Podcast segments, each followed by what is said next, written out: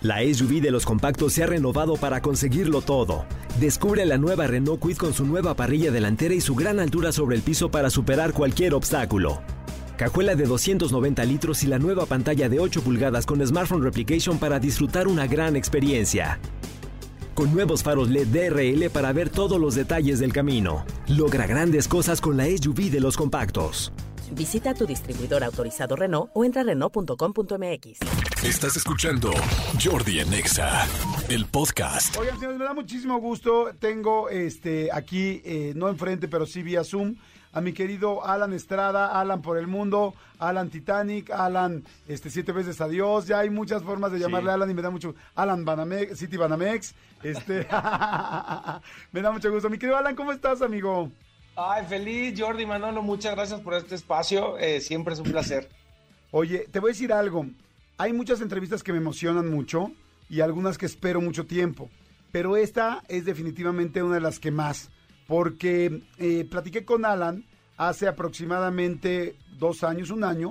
Un este, año. un año, donde teníamos una entrevista para platicar sobre su descenso al Titanic. Y platicamos previamente del descenso.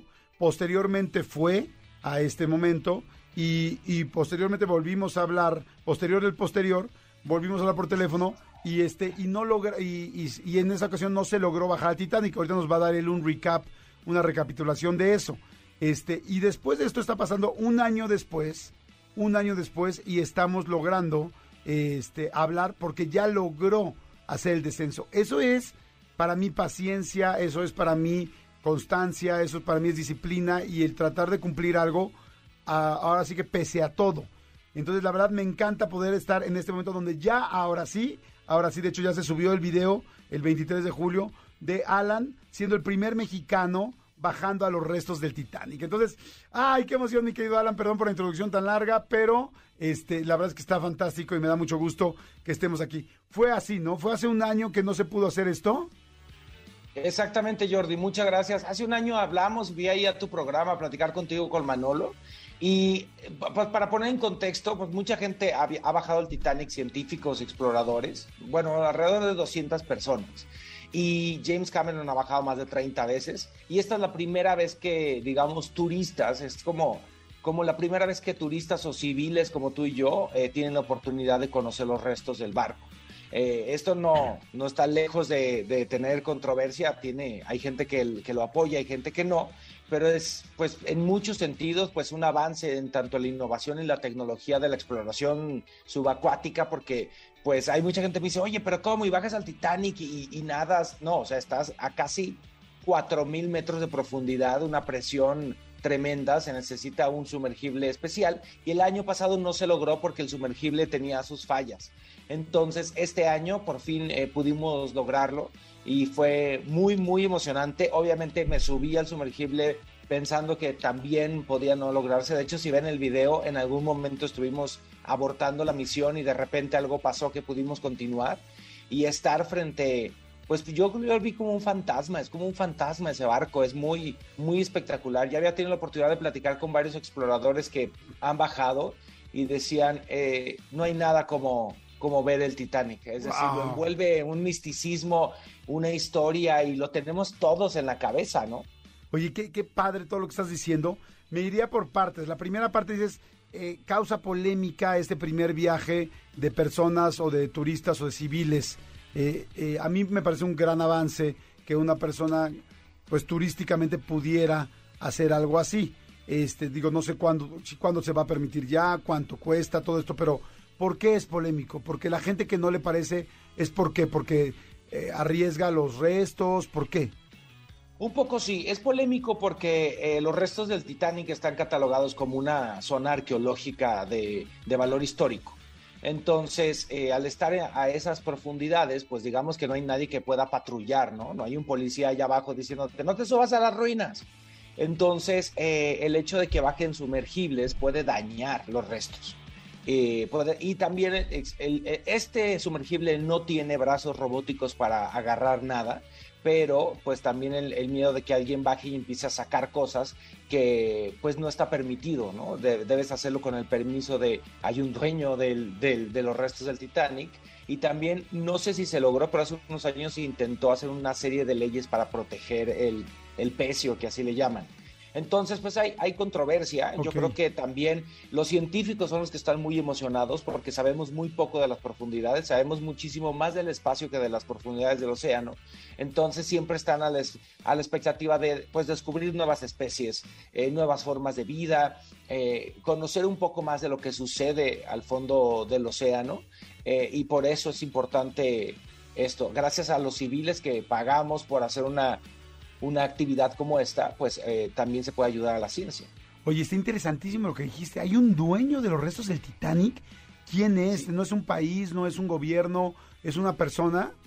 Creo que ahora es una empresa, es una empresa porque la empresa que lo tenía, que era la White Star Line, que entró en quiebra, eh, y hay unos abogados que un poco lo cuidan y ellos son los que tienen pues obviamente la potestad de todos los objetos que se han rescatado del, del, hundimiento y que ahora están en exhibición en varios países, que también hay mucha gente que está en contra de eso, pero hay una exhibición en Las Vegas, en Orlando y en otros países donde puedes ver objetos rescatados del Titanic. De hecho, yo bajé con P.H. Nargolet, que es un eh, eh, francés, un explorador francés, él fue uno de los encargados de rescatar una de las piezas más grandes que se ha sacado del barco, que ahora está en exhibición en Las Vegas, que pesa como dos toneladas.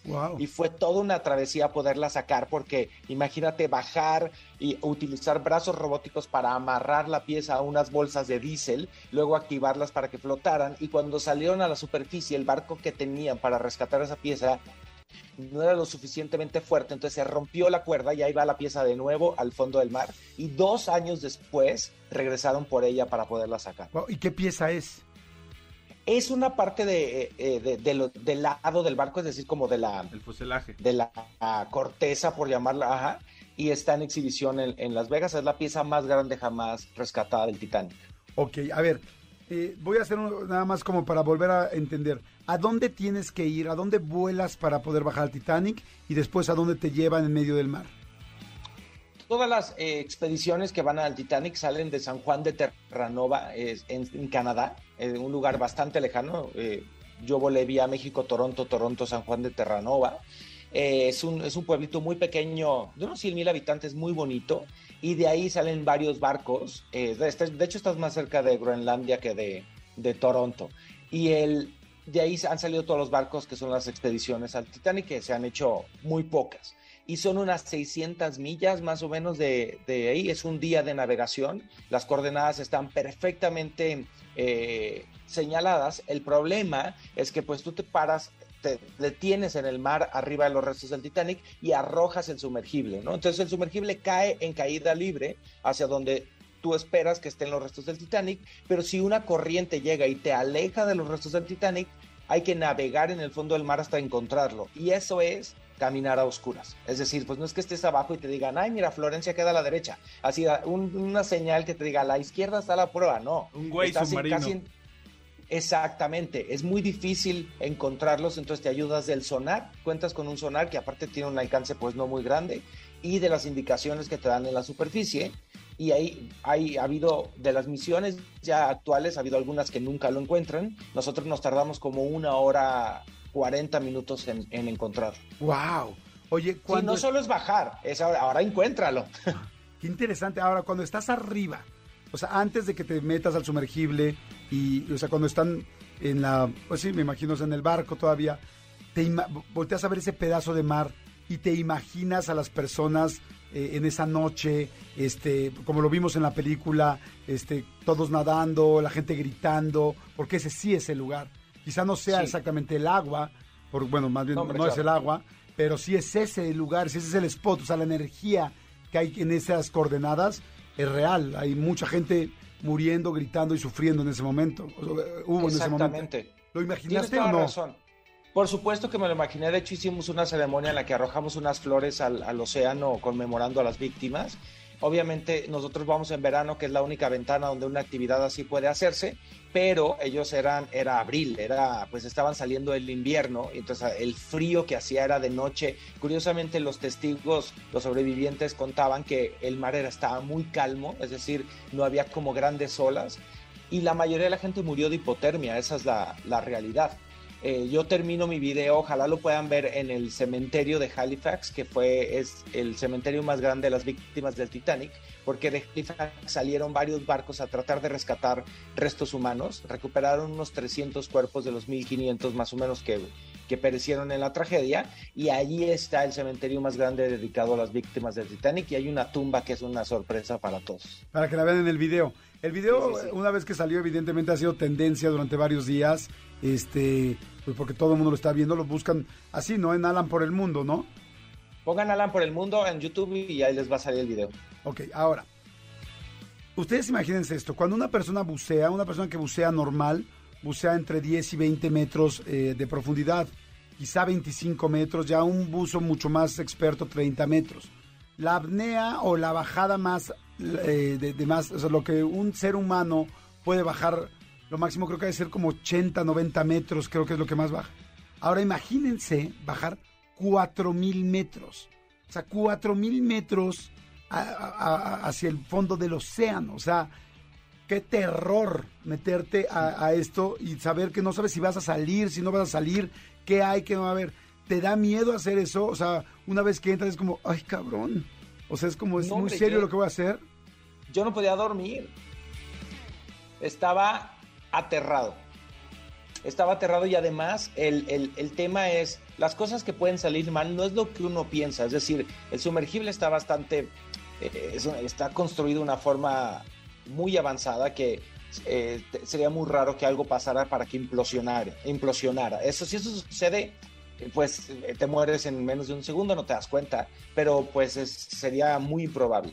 Lo más peligroso es quedarte atorado en el fondo del mar, en alguna parte del barco, en alguna red o algo. Si te quedas atorado y no, y no hay forma de desatorarte, no hay manera de que alguien baje a rescatarte. No hay otro sumergible que pueda ir por ti, el barco no tiene la tecnología para ir por ti, entonces digamos que ahí te quedas hasta que se te acaba el oxígeno. Este... ¿Cuánto dura el oxígeno para la gente que va? Cinco días. Ok. Hay, hay sí, cinco días de oxígeno eso, y por ejemplo, James Cameron le cuenta que en una de sus inmersiones, una corriente de agua los atrapó y estuvieron atrapados en el sumergible contra la popa del Titanic 15 horas, esperando que la corriente cambiara de, rumbo o se relajara para poder eh, salir y regresar a la superficie. Wow, usted está interesantísimo. Yo creo que toda la gente que está escuchando y toda la gente que, que pues nos apasiona el asunto del Titanic, yo no soy ningún experto, pero bueno, creo que ah, como muchos vi la película, me apasiona la situación y la película nos da mucha referencia y bueno, la historia nos da mucha referencia de todo lo que ha pasado. Entonces, vamos rápido este, a música corte, ya no sé, y regreso para seguir platicando con Alan por el mundo, que es el primer... ¿Sí me dijiste eso, que fuéramos a corte o no? ¿Aquí ya nos despidamos? ¿Cómo crees si todavía no le pregunto cómo está el Titanic? No hay manera de que no le pregunte, o sea, productor tiene que estar pendiente del texto. No, no, todavía no llegó a lo más importante. No, ¿cómo crees? Ah, tú, tú, tú ponnos a entrevistar a alguien y no va a ser rápido, O sea, nuestros videos de YouTube duran dos horas. O sea, no, va, no va a ser rápido, amigo. Nunca, nunca me consideres rápido con una persona y con una situación tan interesante como con Alan, por favor. ¿Qué hago? ¿Quieres que mande música? Y regreso con él. Jordi Enexa. Ya estamos de regreso con Alan. No nos tardamos tanto, ya estamos aquí, ya estamos aquí. Es que está interesantísima la plática del Titanic. No, hombre, ¿cómo que después que me llevas a Disneyland y me quieres subir a un juego? No hay manera, o sea, no, no, no, no, no, no. Me llevas un table y que ahora me quieres que compre un boleto. Exactamente. Que no hay un privado, pues no. No, no, no, pues no soy tonto. Señores, seguimos, seguimos platicando con Alan por el mundo, con Alan Estrada, con esta primera inmersión es el primer mexicano que baja al Titanic, es en el primer este grupo de personas que no necesariamente son científicos. Es la primera vez que baja un grupo de civiles, ah, no solo civiles, porque seguramente también había algunos científicos, pero que baja un grupo, pues digamos que no es eh, profesional, nada más explorador o científico en específico. Entonces, ok, amigo, una vez que te metes al, al, sumergible, Ajá, una vez que entran al sumergible, les piden que vayan vestidos de alguna manera especial, les piden por el calor, eh, te dan alguna terapia, alguna respiración, como para que no te vayas a, entrar en pánico con el asunto de, la, de, sentirte muy atrapado, muy encerrado. Pues es una excelente pregunta. La verdad es que no, llevamos un, le llaman un fly suit, que es como, pues como un overall. Eh, no llevamos zapatos parecemos un poco astronautas, eh, no hay un entrenamiento específico. Ajá. No tengas claustrofobia. Sé que hay este, unas eh, jeringas ahí con, con algún tipo de, de, de droga para, en caso de que alguien se ponga loco, poderlo dormir. Eh, con dosis pues obviamente medidas y hay como no hay todo un tour de seguridad no por si hay fuego adentro eh, por si el CO2 sube mucho hay varias cosas que, que sabemos pero no es un entrenamiento de astronauta ni mucho menos no al contrario yo lo que hice el día anterior comí poco y bebí poco porque no quería usar el baño porque no hay baño o sea lo único que hay son unos urinales como de hospital y hay un baño de emergencia que esperamos nada usar porque tendrías que hacer delante de todo el mundo. Ok, o sea, hacer, hacer este sólidos, lo que sea. hacer Sí, sólidos tendría que ser enfrente de todos. Sí, sí, sí, sí. Sólidos No. Eh, en el profundo de los líquidos, ¿no? En el profundo de los líquidos a 4000 metros de líquidos abajo. No manches. Sí, sí, sí, sí. Entonces, no, no, no. No quieres eso. ¿Cuánto dura eh, la inmersión? Pues depende. Yo creo que esto es una cosa que tiene que todavía pulir la empresa que lo hace. Eh, mi inmersión, o sea, yo estuve 12 horas ad- adentro del sumergible, de las cuales la inmersión fueron unas 9 horas. Eh, se tardaba, eh, el, el salir y el, el regresar es, es complejo. La misión anterior a mí estuvieron 27 horas arriba, en- adentro del sumergible, porque tuvieron problemas para la recuperación, entonces tuvieron que dormir en él, se puso rudo. Entonces todavía hay cosas que hay que, hay que pulir y sobre todo lo importante es el tiempo que pasas abajo, que, que yo creo que ahorita todavía puede mejorar para que puedas estar más tiempo abajo disfrutando el barco. Cuando mencionas eh, tuvieron problemas para la recuperación, ahí yo ya me muero de miedo. ¿Te dio miedo bajar? Sí, claro, me dio muchísimo miedo, o sea, estaba yo aterrado, y, pero ya no me podía echar para atrás porque pues no me regresan la lana. Claro. Oye, eh, perdón, pe- eh, pero tuviste que volver a pagar porque la primera vez no se pudo. No, no, no. La primera vez como fue, casi casi funciona como una aerolínea, como Ah, fue causa de ellos, ellos decidieron que no pudimos bajar, no tuve que volver a pagar. Eh, pero en el caso de que no puedas bajar por cuestiones de clima, solo te dan un crédito por el 50% de lo que pagaste. Ok, sí es por clima, wow. Bueno, este, ya pueden entrar al video para que vean cuánto cuesta, todo lo que seguramente va a decir Alan, pero ahora sí quiero, ok, empiezas a bajar. Todo, bueno, Sí. mucha gente hemos snorkeleado, algunos hemos buceado y algunos hemos, nos hemos subido a un submarino. Eh, yo algo muy sencillo, ¿no? No, no muy lejano, ¿no? Bueno, ¿para qué me hago tonto? O sea, el de Cancún. O sea.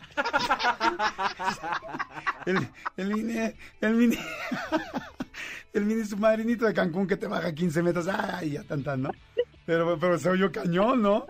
Pero te fijas cómo no soy mentiroso. dije. bueno, el asunto es, empiezas a ver lo- los primeros metros, 10, 15, 20 metros, vas viendo eh, por las ventanas. Está lleno de ventanas el, sub- eh, el submarino. No, solo hay una. Ah, ¿solo hay una? Sí, solo hay una. Hay una ventana, digo, es la ventana más grande para un sumergible que pueda bajar esa profundidad, pero no creas que cada quien tiene su ventana, solo hay una. Y, y sí ves, sí ves, pero yo había investigado, decía que a los mil metros se pierde la luz del sol. No, hombre, nosotros como a los 200 ya estábamos a oscuras, o sea, ya no se veía nada. Eso te iba a decir. ¿Viste algo de los primeros a los 200 metros? ¿Alguna especie, algún animal o no, no vieron nada? Fíjate que sí se ve, pero lo importante son como los microorganismos. Bueno, no micro porque si no no los veríamos, pero los pequeños organismos bioluminiscentes hay un montón. O sea, de repente parece ahí abajo una constelación, hay bastantes Wow. lucecitas. Sí, sí, sí, no, no vimos un animal grande, pero sí, sí vimos eh, bastantes lucecitas y en el fondo hay algunos animales, algunos logré captarlos en mi video, eh, muy peculiares. Qué interesante. O sea, a los 200 metros ya no se ve nada. Nada, nada. Y ahí nada, sí no ya a platicar, a esperar cuánto tiempo vas bajando. Vimos Titanic. ¡No! ¡Qué No es cierto. ¿En serio? Sí, sí. No, en serio. una parte de Titanic, te lo juro, te lo juro. Sí, sí, sí. ¿En una computadora o qué? En un iPad, Chelsea, una chica que iba conmigo lo traía y la puso. Y yo así de wow.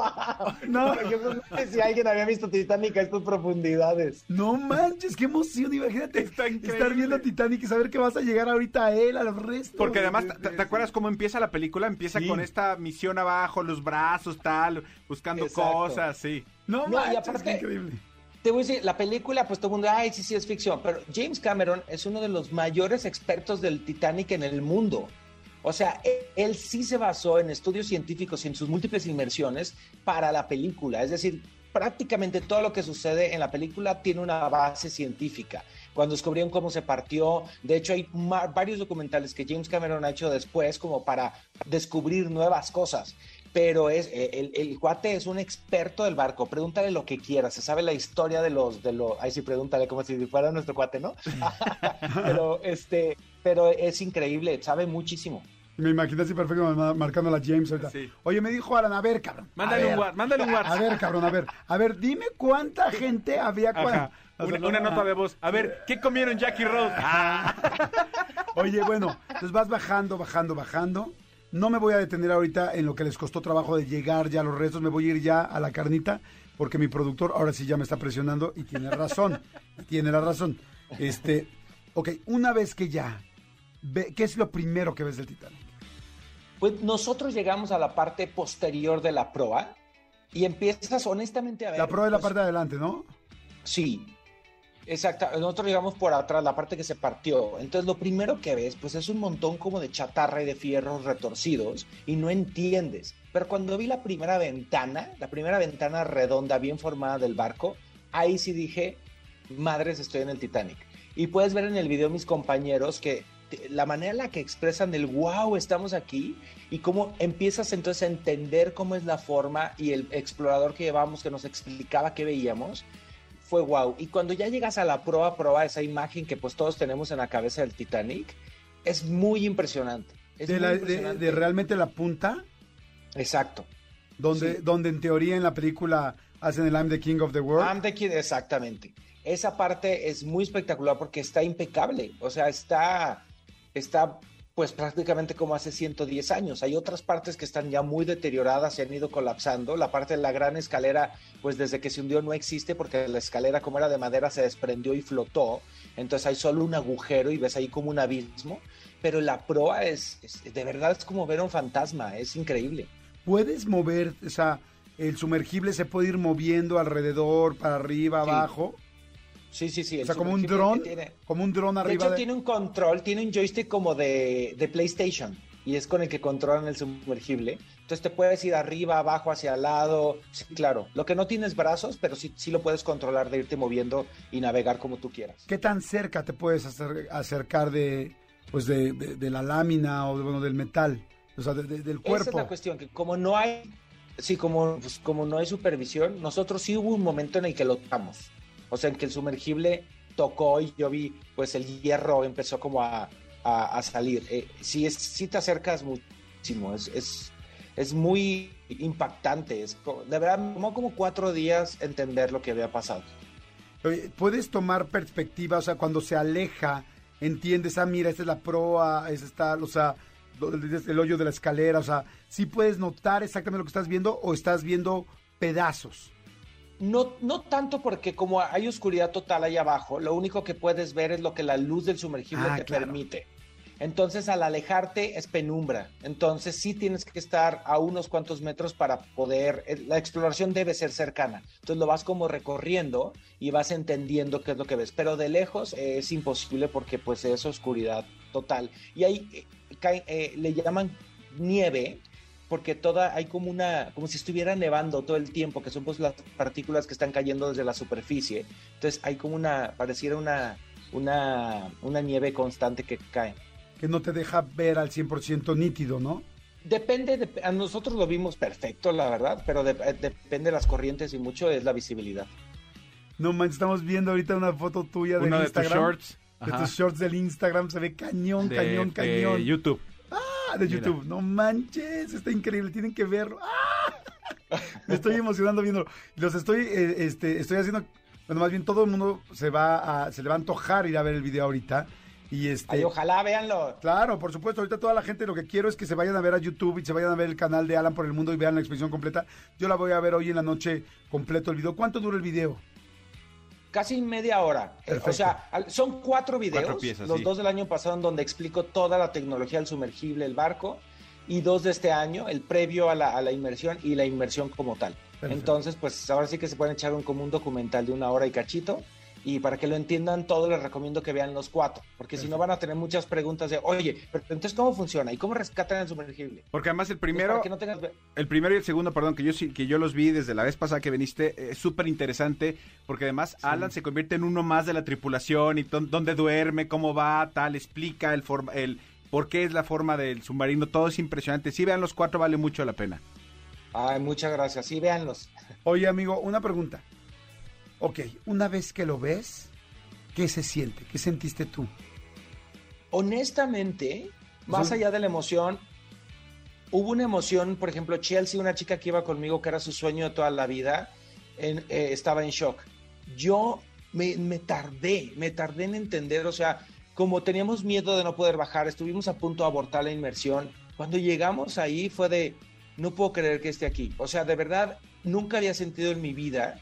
En otros viajes es como de, wow, estoy en París o wow, estoy en Petra. Acá era de, no, no, no, no, o sea, parece que estoy en un sueño. De hecho, hay un momento en que Chelsea dice, ¿esto es, ¿es esto la vida real? Porque es, es, era tan probable que, que lo lográramos y hay tan poca gente que ha estado ahí que me tardé, de verdad hubo un momento en el que dije, no, y subimos, todavía salimos del, del sumergible, dormí al siguiente, siguiente, dije, wow, wow con lo que hicimos, no, no, no, no, no me cabe en la cabeza que lo tuve enfrente, o sea, te puedo decir que me tardé en asimilarlo. Durante el momento lo disfruté, traté de sacar la, mayor cantidad de imágenes posibles eh, para, para mis seguidores, pero sí fue un momento de, "Ah, aquí está, aquí está, no es una teoría de conspiración, es real. Wow. ¿Se siente energía de la gente que murió o no?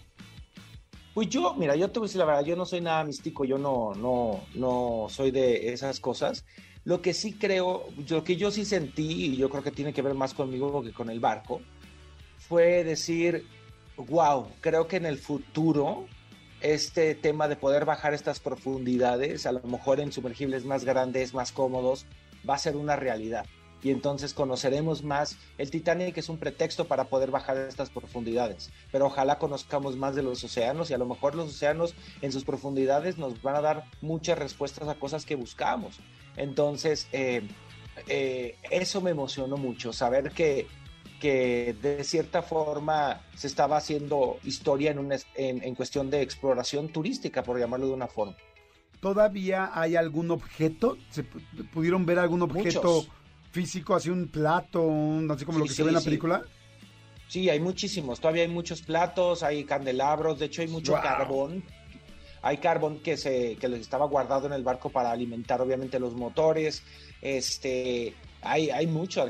Pudimos ver lámparas. Hay toda la eh, la proa y la popa están separadas por 600 metros y todo eso se llama campo de escombros. Y todo eso está lleno de objetos, de pedazos de fierro, de platos, de ropa, eh, de todo. Y de esas zonas donde se han rescatado los casi 6.000 objetos que han sacado del- de las profundidades. Wow, Alan, la verdad es que muchísimas gracias por el tiempo, gracias por la plática. Vayan a ver el video. Yo hoy me lo voy a echar en la noche en mi cama. Qué delicia, lo voy a haber hecho con mi hijo, este que también ha visto la película y le encanta. Entonces, este vayan al canal de YouTube. Te felicito, mi querido Alan. La verdad, felicidades por todo lo que haces. Eres una persona muy constante, muy trabajadora, muy talentosa en muchos aspectos y me da mucho gusto porque además, dentro de todo esto que acabo de decir, es una persona muy noble, derecha, con un buena y, y yo creo que por eso esa, esa vibra y la vida te ha regresado cosas tan lindas, porque siempre has sido una persona así, este, y yo sí creo mucho en ese, en ese karma y en esa vida, así es que felicidades amigo, me da, me da gusto todo lo que hoy eh, has hecho porque te lo mereces a pulso. Ay, gracias Jordi, qué bonitas palabras y muchas gracias por todas las porras que le has echado a la obra. No, hombre, padrísimo. Vayan a ver Siete veces a Dios. Después voy a hacer una plática con calma con Alan de Siete veces a Dios, que es una obra preciosa, que ya lo he platicado muchas veces y que tengo muchas ganas de preguntarle también muchas cosas a Alan para poder hablar de esto. Este, pero bueno, ya lo platicaremos en otra ocasión. Por lo pronto vayan a su canal de YouTube, Alan por el Mundo, vean estos shorts, bueno, más bien estos videos de este de esta inmersión al Titanic y te felicito, amigo, por por haberlo logrado, por hacerlo y por la paciencia de haber tenido todo el tiempo, porque uno sabe que podrías volver ido vo- podrías volver a haber ido y no haber salido. O sea, y no haberlo logrado otra vez. Entonces, Eso para mí significa muchísimo y es un compromiso muy grande con tu gente. Gracias, mi querido Alan, te agradezco mucho y más en lunes. Muchas gracias. A ustedes, azote grande, gracias. Abrazo. Por el espacio. Gracias, bye. Escúchanos en vivo de lunes a viernes a las 10 de la mañana en Exa FM 104.9.